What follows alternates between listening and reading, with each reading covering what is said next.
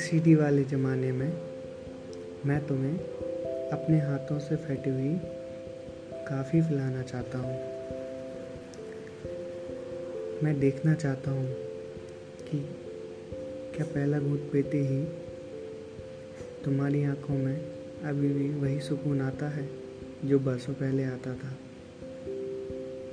तुम और आप में फ़र्क न समझने वाली तुम। इतनी बड़ी कब हो गई कि अपनी मम्मी की दूसरी शादी करवा रही हो। सच। वक्त भी ना कैसे खुशियों की तरह गुजरता है। अभी भी पैरों में पायल पहनती हो या तुमने भी फ़ैशन के हिसाब से काला धागा डाल दिया झूठ बोलना सीख लिया होगा तुमने। नहीं तो सीख लेना।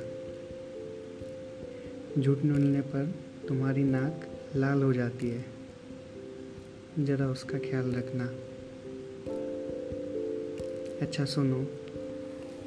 अभी के लिए इतना ही। चिट्ठी मिले तो आंसर करना।